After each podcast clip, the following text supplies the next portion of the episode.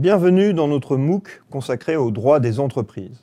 Nous allons voir ensemble les bases d'une partie du droit des entreprises, les bases du droit des sociétés. Nous allons voir comment on constitue, comment on fait fonctionner une société, quelles sont les règles juridiques qui interviennent au cours de la vie d'une société. Alors, dans le cadre de ce MOOC, vous allez avoir à votre disposition un certain nombre d'outils pédagogiques. L'un de ces outils, euh, je suis en train de le réaliser, vous êtes en train de le regarder. Ce sont des vidéos qui vont vous servir, des vidéos au cours desquelles moi-même ou d'autres intervenants allons vous présenter une grande partie des notions importantes du droit des sociétés. Il y aura aussi des vidéos euh, avec lesquelles vous pourrez interagir par différents moyens.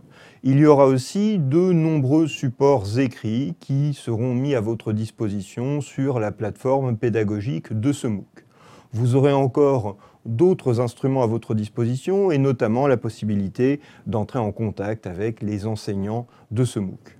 Vous pourrez aussi entre vous constituer des communautés de travail et échanger. Peut-être que certains d'entre vous s'intéressent à ce MOOC mais ne s'intéressent pas uniquement au droit français.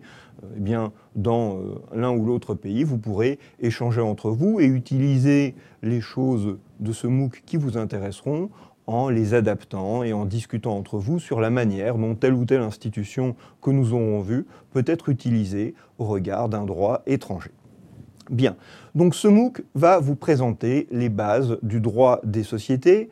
Nous avons fait une phase de pré-MOOC qui normalement vous a donné les premières bases juridiques. Je rappellerai simplement dans cette introduction euh, quelles sont les sources que nous allons utiliser, quelles sont les sources du droit que nous allons utiliser.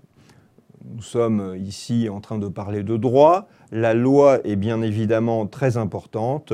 Où est-ce qu'on trouve les textes de loi sur les sociétés? On les trouve dans le Code civil. Vous y trouvez un titre consacré à la société. Et ce titre, eh bien, il comporte à la fois des choses qui sont les dispositions générales applicables à toutes les sociétés. Il comporte des dispositions sur les sociétés civiles, que nous verrons, et il comporte également des dispositions sur des formes de sociétés sans personnalité morale, sociétés en participation, sociétés créées de fait. Et puis, vous avez toujours en matière de loi le Code de commerce qui comporte un livre 2, et ce livre 2 contient les dispositions sur les sociétés commerciales.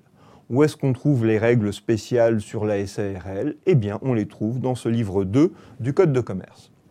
Voilà déjà une chose importante qu'il faut comprendre.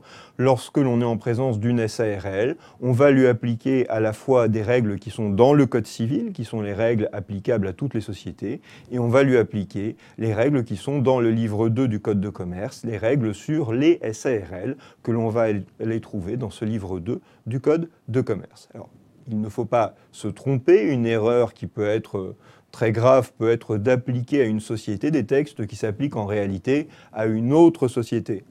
Je prends un exemple tout de suite. Une SARL, ça a un gérant. Eh bien, ce gérant de SARL, si vous ouvrez le Code civil, vous pouvez tomber sur des dispositions qui visent le gérant. Mais ce sera alors plus souvent le gérant de société civile qui sera visé.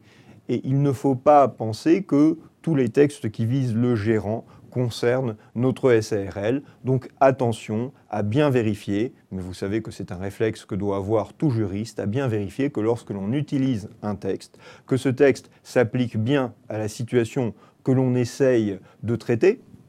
Attention aussi à une chose importante.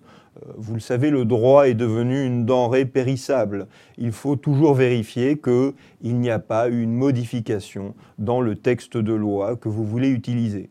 Et vous le savez, pour cela, le site Légifrance, légifrance.gouv.fr, eh bien, ce site est absolument euh, très utile puisqu'il vous permettra, à chaque fois que vous citez un texte, de vérifier que vous n'êtes pas en train de citer une version euh, qui est euh, datée du texte, une version qui est obsolète parce qu'elle a été modifiée, parce que le texte a été modifié par une loi plus récente.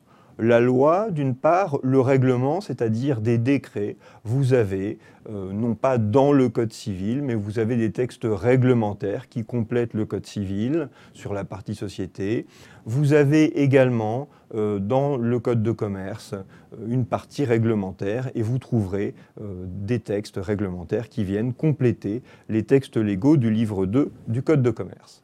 Ça, c'est pour les lois et les décrets. Vous avez également des sources de droit qui ne sont pas seulement nationales, puisque on aura l'occasion d'y revenir à certains moments. Vous aurez des supports pédagogiques sur cela également.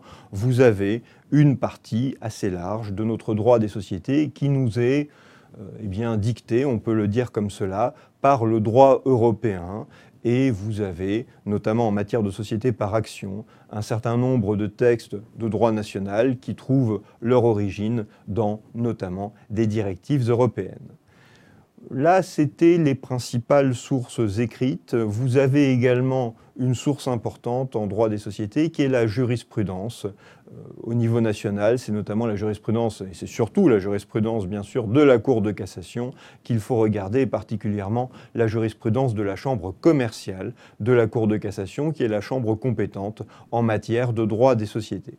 Voilà euh, l'essentiel des sources que nous utiliserons dans le cadre de ce MOOC. Vous avez d'autres sources, la doctrine en est une autre, mais bien sûr, euh, il faut avant tout regarder les textes et la jurisprudence. Et nous sommes ici pour, ensemble, essayer d'apprendre comment fonctionne tout ce système et comment les entreprises et les sociétés particulièrement sont encadrées par ce système, comment elles doivent se mouvoir dans ce système et quelles sont les règles à connaître.